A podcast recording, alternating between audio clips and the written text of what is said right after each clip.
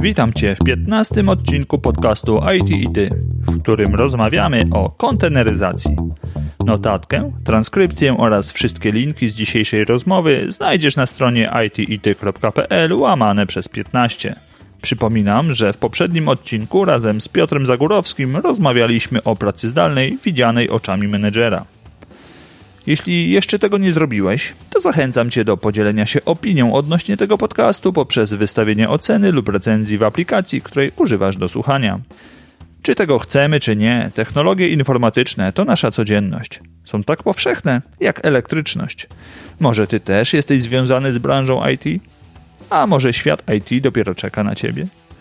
Poprzez wywiady takie jak ten chcę pokazać i przybliżyć różne oblicza świata IT, a także ukazać ludzką twarz osób, które na co dzień w nim przebywają. Osób, które podobnie jak ja uważają, że dzielenie się wiedzą jest fajne. Ja nazywam się Damian Ruciński i zapraszam Cię do naszego świata.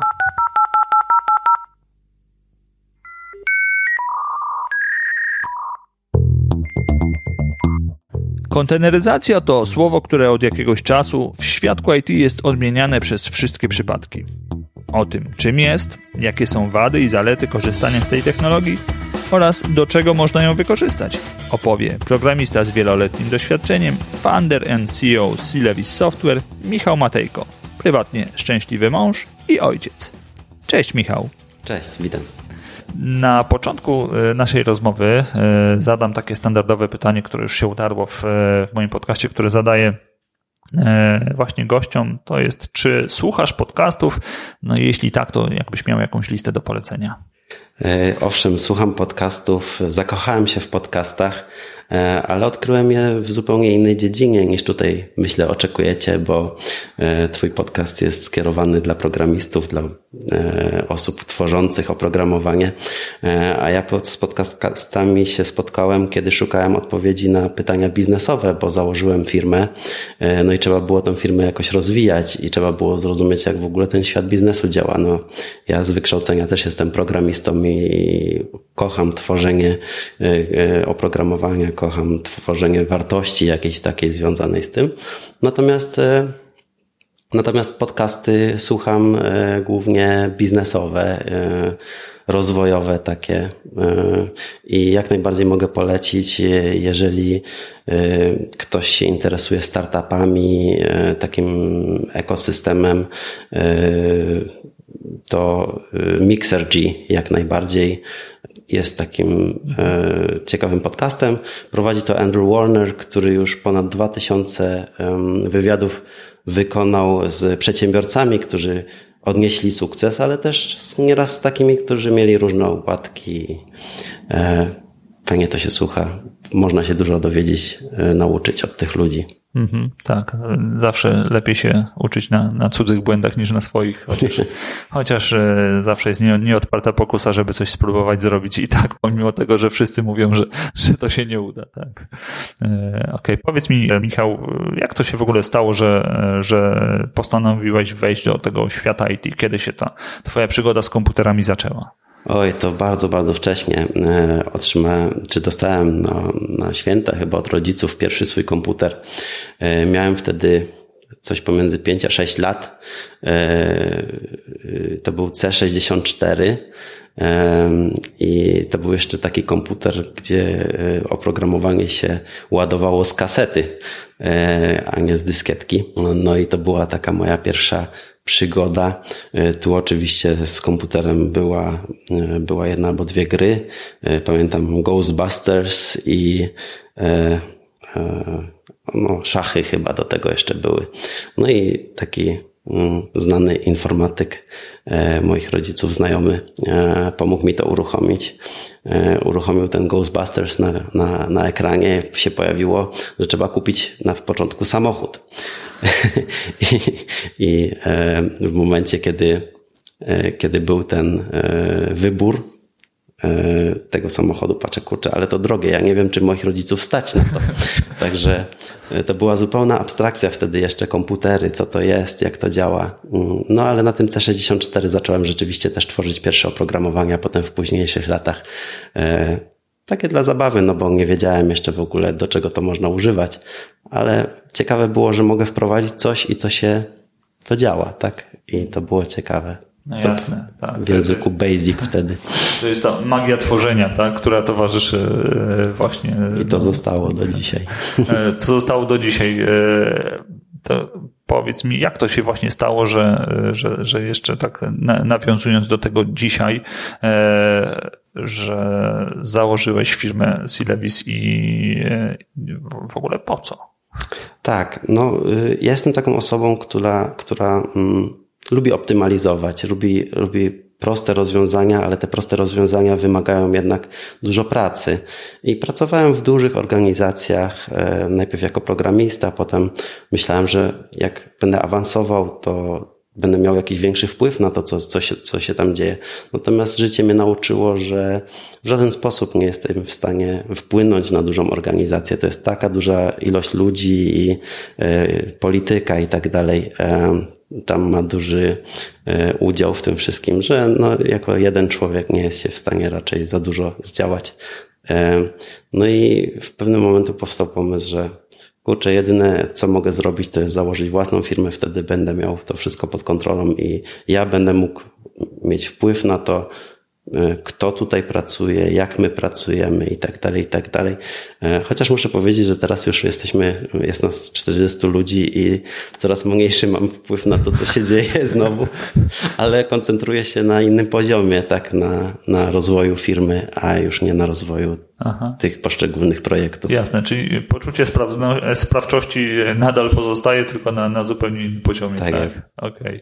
Przechodzimy teraz już do e, tematu naszej, e, tej, tej, tej naszej dzisiejszej rozmowy którym jest e, konteneryzacja. Jakbyś mógł e, tak w kilku słowach e, nam przybliżyć, co to jest ta konteneryzacja w ogóle? No tak, konteneryzacja mm, myślę odpowiada na jedno bardzo proste e, takie zdanie, które często się pojawiało w IT. E, programista mówi, że u mnie działa.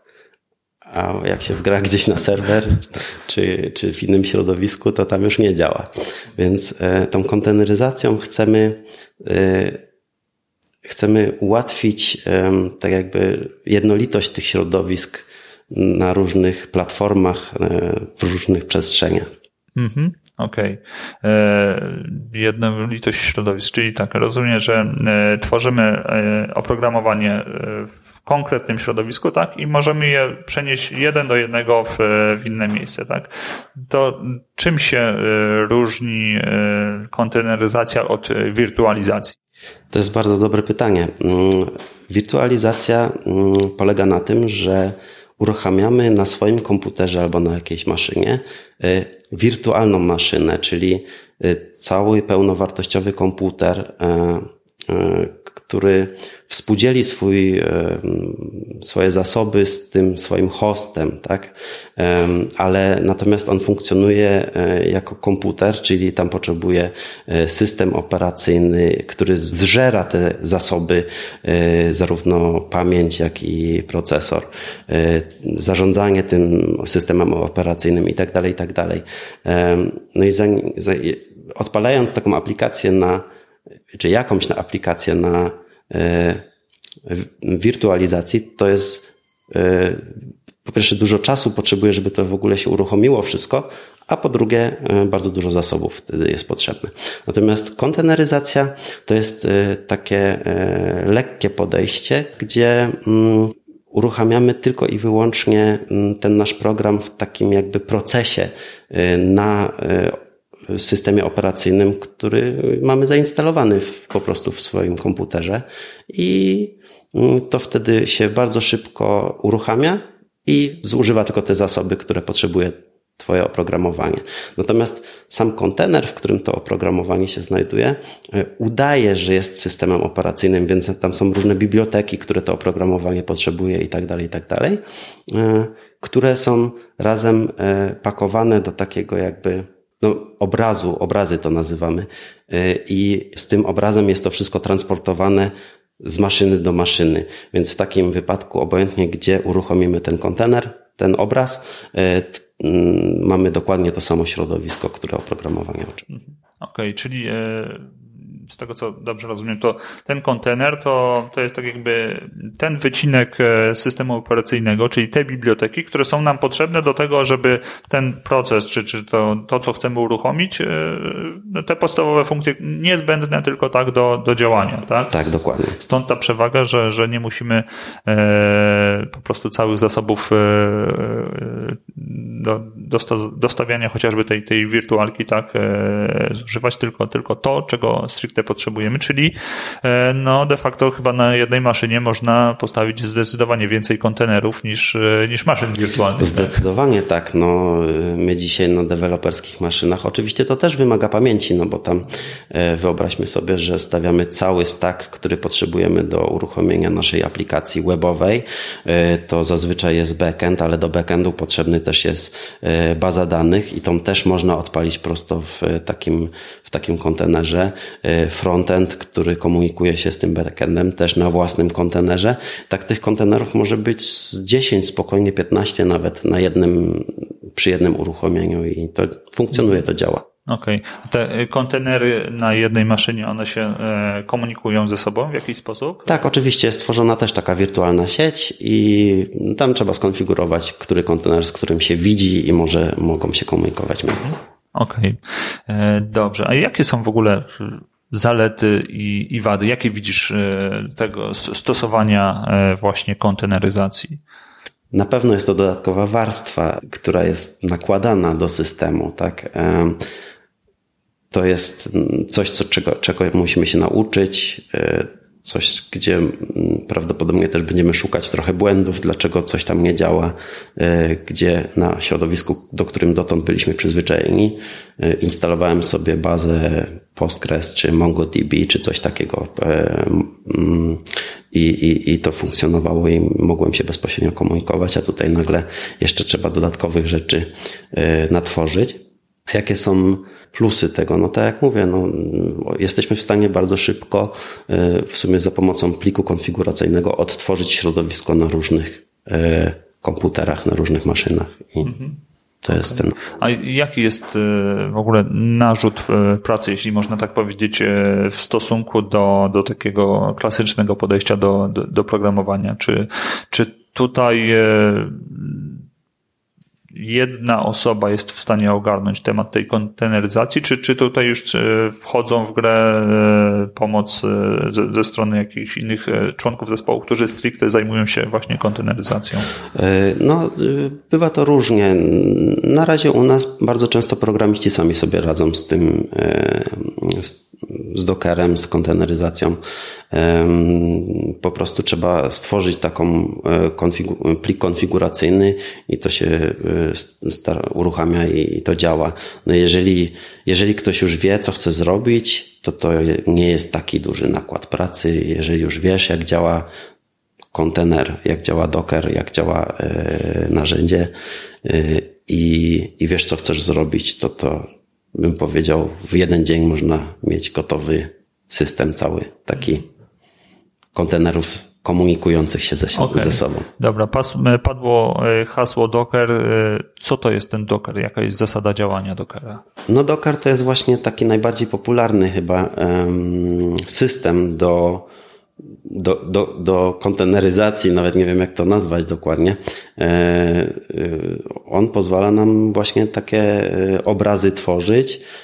On ma pewne mechanizmy, jak można budować obraz bazujący na innym obrazie. E, on e, nam e, też udostępnia tak zwany Docker Hub, gdzie możemy te obrazy, które sobie zbudujemy już potem wrzucić i udostępnić je innym osobom bądź innym maszynom. Także to jest cały taki ekosystem do konteneryzacji, ale nie jest to jedyny. Niestety nie jestem dzisiaj w stanie wymienić innych, bo, bo, bo no Docker był bardzo dominujący u nas też w firmie i, i nigdy się nie interesowaliśmy, tym, mm -hmm. jakby co jeszcze jest innego. Okay, tylko dobra, czyli Docker przyjęty jako standard, tak, Dokładnie. można powiedzieć, więc nie ma sensu się e, rozdrabniać na, e, na, na coś innego. E, a mówiłeś, że mm, wspominałeś, że no, piszesz jakieś skrypty właśnie do, do tego, do, do postawienia tych kontenerów. Czy to jest jakiś konkretny język programowania, czy, czy... No to jest taki plik konfiguracyjny, czyli to jest YAML. Myślę, że, że najprostsza forma konfiguracji dzisiaj, jaką można mieć. Tam się po prostu wpisuje kroki, jakie muszą być wykonane. Znaczy, a, trzeba rozróżnić Dockerfile a Docker Compose file, bo to są dwa, dwa różne pliki. Jeden służy do tego, żeby zbudować ten, ten obraz, a drugi służy do tego, żeby uruchomić całe środowisko tych obrazów, żeby... Jak się komunikują ze sobą. Dokładnie, tak, dokładnie. Więc ten Docker Compose file jest w YAML-u napisany, natomiast Docker file ma własny syntaks, ale bardzo prosty jest. Tam się podaje, że jako bazę chce taki taki kontener z takim systemem operacyjnym. E, potem, albo na przykład tam w środku już ma być node. E, potem następny krok jest, że kopiujemy dane e, z jakiegoś folderu, na przykład kod źródłowy do tego kontenera. Potem w tym kontenerze uruchamia się na przykład budowanie tego oprogramowania, czyli tam npm e, run build, czy coś takiego się uruchomi. E, potem e, po wykonaniu te, tego możemy podać, że skopiujemy ten wynik tego, tej budowy do innego kontenera, bo często jest tak, że kontener do budowy mm, potrzebuje innego systemu i innych, inne ma zależności niż E, niż potem środowisko, w którym uruchamiamy taką aplikację. Więc e, dlatego tak to jest skonstruowane okay, i tak to działa. Dobra. Jak jesteśmy w, te, w, tej obszarze, w tym obszarze definicji pewnych pojęć, e, to jeszcze przy właśnie konteneryzacji obok Dockera pojawia się Kubernetes. Możesz kilka słów na ten temat powiedzieć? Kubernetes jest tak zwanym orchestrator, czyli mm, to jest oprogramowanie, które nam E, uruchamia te, kontener, te e, obrazy e, na maszynach. I Kubernetes służy do tego, żeby monitorować, co się dokładnie dzieje, czyli jeżeli nam na przykład jeden kontener padnie, bo coś tam, jakiś błąd wystąpił, to on jest w stanie uruchomić nowy, nową wersję tego kontenera. On też ma system taki rozproszenia, że e, możemy e, mieć e, parę maszyn, parę komputerów, które współpracują ze sobą. Taki klaster się tworzy i wtedy uruchamiamy na przykład frontendy na jednych komputerach, backendy na drugich komputerach, bazy na trzecich, ale można to też wszystko pomieszać. To no, on potem mm, zarządza, mm, rozprasza nam obciążenie mhm. systemu na, na balansuje różne maszyny. Balansuje to, mhm. dokładnie. Okay. E, czyli e, można powiedzieć, że to są takie no, trzy poziomy, e, tak, to, to co żeśmy wspomnieli. Najpierw na, na dole jest konteneryzacja, tak, która obejmuje to, to, to, co się dzieje, jest jeden kontener. Później mamy Docker, który w obrębie jednej maszyny e, zarządza tymi e, kontenerami, które są, natomiast już komunikacją pomiędzy poszczególnymi maszynami zajmuje się ten Kubernetes, tak? Dobrze to rozumiem? Tak jest, dokładnie. Okej, okay, mhm. dobra. A powiedz mi, jak to jest w ogóle, jakby ktoś chciał rozpocząć przygodę z z, właśnie z, no, z konteneryzacją, to e, jakie trzeba by mieć e, podstawy? Czy to bardziej programowanie jest podstawą, czy, czy bardziej jakaś administracja? Jak to wygląda? E, zdecydowanie to jest narzędzie dla programistów. Jest oczywiście taka rola w IT, która się nazywa DevOps. To są osoby, które Nieraz y, wywodzą się z programowania, programowały, ale potem się zainteresowały tym, jak w ogóle chmury funkcjonują i to też jest znowu e, nowe wyzwanie. No i te osoby w tej roli DevOpsa mm, właśnie pomagają programistom e, z całą tą konteneryzacją, z uruchomieniem, e, z uruchomieniem mm, takiego systemu i z też no, żeby ten system funkcjonował. Tak, z zarządzaniem. Z zarządzaniem, tak. Okej. Okay.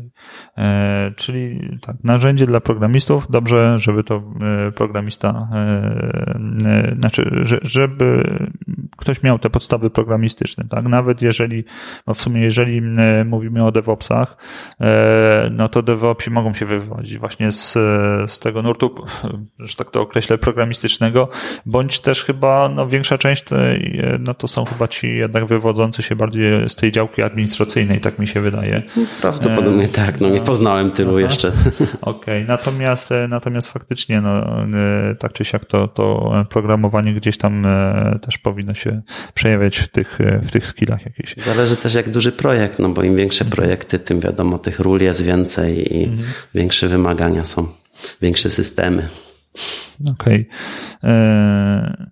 A powiedz mi, czy mm, doświadczenia e, związane z budowaniem takich monolitycznych aplikacji, e, czy też rozwiązań e, tutaj pomaga, czy, czy, czy w ogóle to wręcz przeszkadza?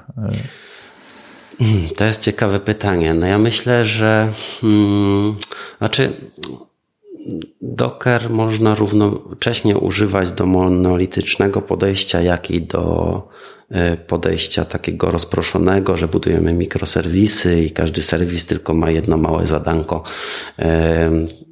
bo Docker e, pozwala nam po prostu to wszystko pozamykać w takich małych, zbudować takie klocki, z których znowu zbudujemy cały system. I jeżeli mówimy o Dockerze, to też można na przykład bazę danych w takim jednym kontenerze trzymać i no, taka baza, no to to jest taki jeden wielki monolit, mhm. prawda, wewnętrznie. Także na pewno ciekawy jest świat mikroserwisów, natomiast to jest znowu e, temat na następny chyba podcast. Okej. Okay.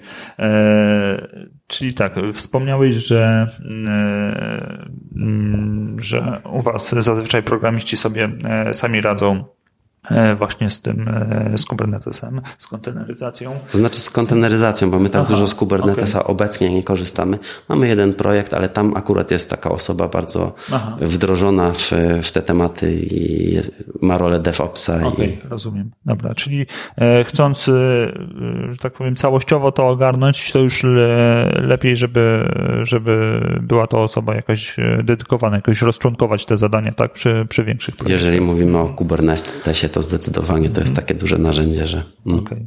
A powiedz mi, w tym, w, w tym całym e, Kubernetesie to jest e, tam więcej programowania, czy, czy więcej administracji? To też znowu się sprowadza do, kon, do konfiguracji. Aha, mhm. okay. Konfiguracja i potem monitorowanie tego moim zdaniem. Mhm. Mhm. Dobra. A powiedz mi, e, jak to jest u Was? Jakieś możesz przykłady podać, do, do czego wykorzystujecie, jeśli możesz? No nie? Tak, oczywiście. Nie, no my budujemy teraz, bardzo dobry przykład jest taka mniejszego typu aplikacja typu SaaS i tam mamy mm, parę kontenerów E, które mają różne zadania. Mamy jeden kontener, który przetwarza wideo, mamy jeden kontener, który gdzieś tam, e, na który, przez który pliki wpadają do systemu.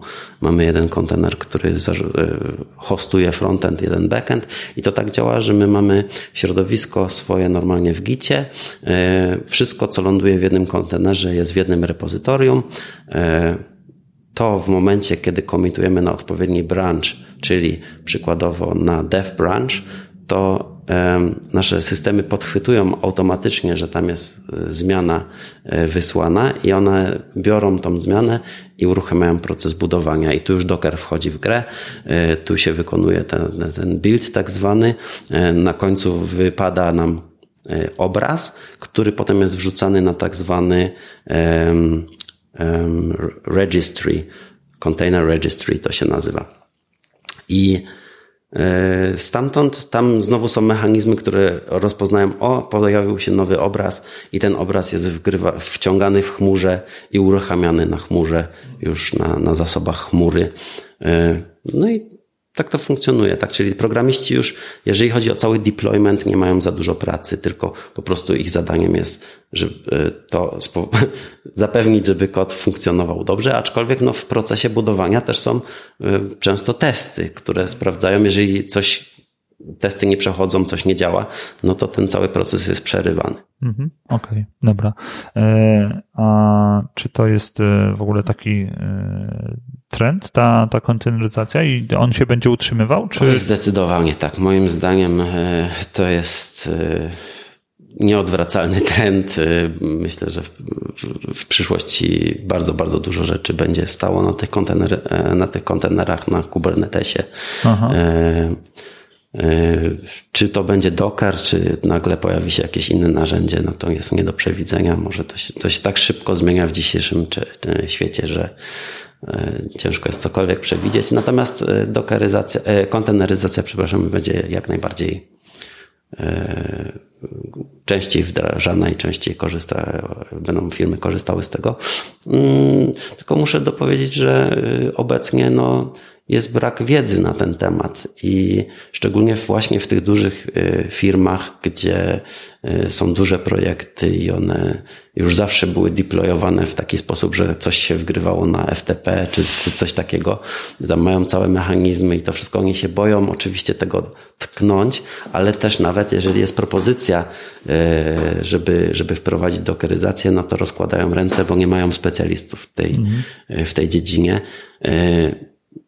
myślę, że zapotrzebowanie na specjalistów, którzy się znają na Dockerze, na Kubernetesie, będzie jak najbardziej wzrastać. Aha, okej. Okay. A y, jeszcze tak z boku y, pytanie y, nawiązujące do tego trochę, to jak tutaj ma się konteneryzacja do, do podejścia serverless? Czy to, to, to można powiedzieć, że, że to są jakieś konkurujące podejścia ze sobą? Czy? Szczerze mówiąc, ciężko mi jest odpowiedzieć na to pytanie, bo nie interesowałem się tak, aż tak dużo serverless, ale zakładam, że y, to są bardzo podobne podejścia. Y, mm, no, my stawiając nasze y, kontenery w chmurze też już nie wybieramy, który to jest komputer, hmm. który to jest jak, my tylko podajemy, jakie zasoby maksymalnie może zużyć mhm. i, i chmura tym zarządza, więc okay. serverless z tego co wiem tak samo funkcjonuje. Okay. Czyli powiedzmy, że, że, że tutaj e, gra jest do tej samej bramki, tak? Można powiedzieć. Tak. No, no serverless będzie bardziej w kierunku takim, że już nie muszę nawet tego, e, tego kontenera przygotowywać, tylko sam kod wrzucam i ten kod jakoś tam magicznie jest uruchamiany na chmurze i mhm. reaguje na zapytanie. Okej. Okay. Powiedz mi, czego ci y, tak brakuje jeszcze w tym, w tym rozwiązaniu? Co, jakby się pojawiło jeszcze coś e, w, tym, w tej konteneryzacji, to, to, to byłoby takie już wow. No jest to jednak bardzo dużo pracy, żeby, mm, żeby to wszystko działało, ale to teraz ciężko jest określić, co by trzeba było zrobić, żeby, żeby ułatwić cały ten proces. No, e, nadal środowiska deweloperskie, a środowisko na chmurze się jednak różnią troszeczkę inaczej, to się konfiguruje w inny sposób. To no myślę, że jeżeli komuś się uda y, jeszcze bardziej ułatwić tą pracę związaną z konfiguracją tego, to Aha, okay. w tym kierunku bym poszedł. Tego byś sobie życzył, tak. okay. A powiedz mi, jak y, tak były te, te, te, pewne jakieś tam etapy. Najpierw były e, komputery, e, tak, e, rozwiązania stawiane na, na maszynach fizycznych, później właśnie były maszyny wirtualne. Teraz na topie jest właśnie konteneryzacja. Czy możesz podejrzewać, jaki będzie następny krok tutaj? No nie wiem, no wspomniałeś o tym serverless, aczkolwiek no to nie wiem, czy to będzie rozwiązanie na wszystko to będą uzupełniające się technologie po prostu. E, e, trzeba, trzeba trochę być rozeznanym e, w świecie IT i kiedy, no, myślę, jak mamy jakiegoś architekta systemu, to on powinien dobrać odpowiednie technologie do problemu, który firma chce rozwiązać i to jest kluczowe w dzisiejszych czasach. Także konteneryzacja raczej na razie zostanie z, mojej, z mojego punktu widzenia, czy zostanie zastąpiona czymś raczej nie. Mhm. Okej. Okay. jeśli już coś się pojawi, to, to, to będzie to coś zupełnie abstrahującego od tego. Tak. Dobra. E, wiesz co, tak z grubsza mamy chyba omówiony już ten, ten, ten nasz temat takiego, tej konteneryzacji, tego powiedzmy wejścia w ten świat, zarysowane E, z czym to się je i dlaczego warto, e, warto iść w tą konteneryzację. E, powiedz mi, czy możesz zatem polecić jakieś miejsce, gdzie osoba, która chciałaby właśnie wejść do tego świata, mogłaby by się dowiedzieć czegoś więcej, jakieś czy materiały w sieci, miejsca w sieci, czy też właśnie, nie wiem, blogi, podcasty, bądź, bądź jakieś inne źródła, z których dobrze byłoby czerpać wiedzę? E, wiesz, ten świat się tak dynamicznie zmienia, e, że ja już na przykład zupełnie przestałem czytać książ książki technologiczne i też widzę, nasi programiści też e, próbujemy budować biblioteczkę to bardziej też znowu książki startupowe się pojawiły niż, bo ta wiedza się tak szybko nie zmienia jak mhm. książki technologiczne blogi, podcasty, no to ciężko mi jest powiedzieć, bo po prostu nie, nie wdrażałem się w tym temacie, ale jeżeli ja zawsze szukam tutoriali na YouTubie i zawsze to jest dobry, dobry start, mhm. Y, żeby, żeby rozpocząć tutaj podróż, a potem już y, walka z dokumentacją, jak coś chcę zrobić, a coś nie działa, no to trzeba Jasne. No i najważniejsze to chyba też, żeby nie, nie tylko oglądać na YouTubie, tylko zacząć coś działać, tak? Zdecydowanie tak. Przez praktykę. Do... Zaraz, nie tylko zaraz jak coś e, tutorial jest, no to równolegle Aha. E, współtworzyć, Jasne. bo to fajnie się wszystko ogląda, ale rzeczywistość potem pokazuje, że trzeba też tak, pomaczać rączki. Tak, to już umiem, to już umiem, to obejrzałem. tak, A co do czego, no to, to, to, to, to właśnie człowiek stoi przed, e, przed pustym e, jakimś edytorem i nie wie, co zrobić, tak? jeżeli, jeżeli tego nie, nie ćwiczy na bieżąco. Powiedz mi, jakie są w ogóle twoje jeszcze, tak kończąc, pasje takie spoza IT? No spoza IT to ja y, mam swoją rodzinę i dzieci, także za dużo czasu mnie nie zostaje, ale, ale y, lubię się ruszać, no lubię jeździć na rowerze, pływać, to są rzeczy, które naj, najchętniej y, Okej, okay, czyli robię. informatyk niekoniecznie siedzi w piwnicy, tylko, tylko e, lubi no biegać na świeżym powietrzu. Tak? Już mam swój wiek, więc trzeba się ruszać, bo, bo zdrowie najważniejsze. Jasne. Powiedz mi jeszcze, gdyby ktoś chciał się e, z Tobą e, skontaktować, to, to, to gdzie macie szukać? No myślę, że na, na LinkedInie najprościej. E, mhm. Chociaż musicie wtedy Michael Matejko poszukać, bo ja dużo się poruszam po zagranicznych przestrzeniach i, i, i łatwiej jest tam no, taka forma imienia niż. Okej. Okay. Dobra. E Michał, dziękuję Ci bardzo za rozmowę. E, bardzo dziękuję. mi było e, gościć Cię w moim podcaście. Dzięki za to, że, e, że podzieliłeś się tutaj swoim jakimś właśnie doświadczeniem z zakresu właśnie konteneryzacji i mam nadzieję, że ktoś zostanie teraz bardzo zachęcony do tego, aby zgłębić ten, ten obszar tutaj świata IT. Cóż, dziękuję bardzo. Dziękuję bardzo. To tyle na dziś. Hm. Konteneryzacja. Ja z pewnością będę śledził ewolucję tego podejścia do budowania rozwiązań. A co z tobą? Zainteresował cię temat kontenerów i już szukasz w głowie możliwości na ich wykorzystanie? A może masz swoje przemyślenia na temat tej technologii, bądź po prostu chcesz podzielić się swoimi wrażeniami z odsłuchu? Nie krępuj się. Każda forma feedbacku jest zawsze mile widziana chociażby poprzez zostawienie komentarza na stronie podcastu bądź w mediach społecznościowych. Albo po prostu wiadomość e-mail na adres damianmałpa.itity.pl Aby mieć pewność, że nie przeoczysz kolejnego odcinka, subskrybuj podcast IT i Ty już dziś. Jeśli nie wiesz jak to zrobić, zapraszam Cię na stronę itity.pl łamane przez subskrybuj. Zapraszam Cię również do śledzenia profilu na Facebooku podcast IT i Ty. Ja nazywam się Damian Ruciński i przypominam Ci, że dzielenie się wiedzą jest fajne. Do usłyszenia. Pa, pa!